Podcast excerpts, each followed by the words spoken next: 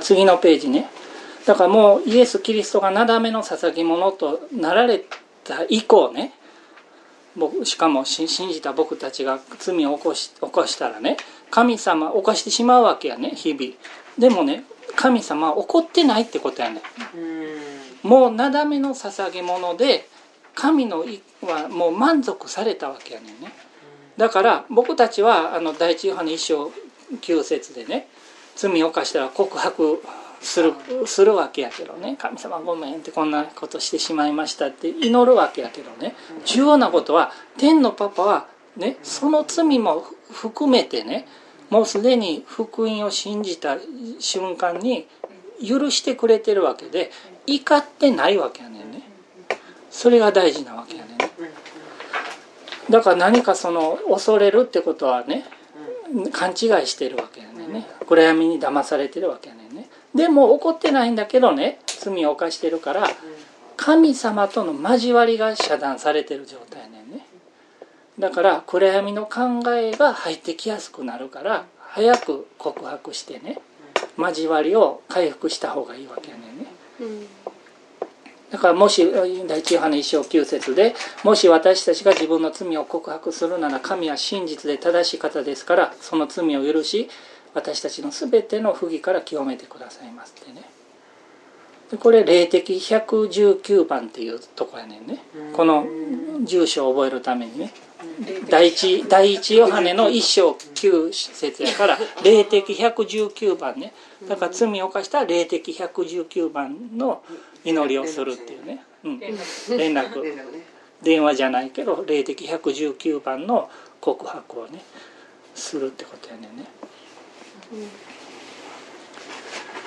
だからそうするとあの許される神様と遮断されたね交わりが回復するんだけども誤解したらあかんのはでもその犯してしまった罪に対するね影響力はあるわけやねんね。で聖書的に言うと巻いた種の刈り取りっていうのはあるわけやねんね。で場合によってはね。それで何回も告白してるけど何回も同じ罪を犯すからね。神様天のパパやね。教育教育的裁き、ね、教育ね。そこから抜け出せるように愛の意図ででも懲らしめっていうのがある場合があるわけ、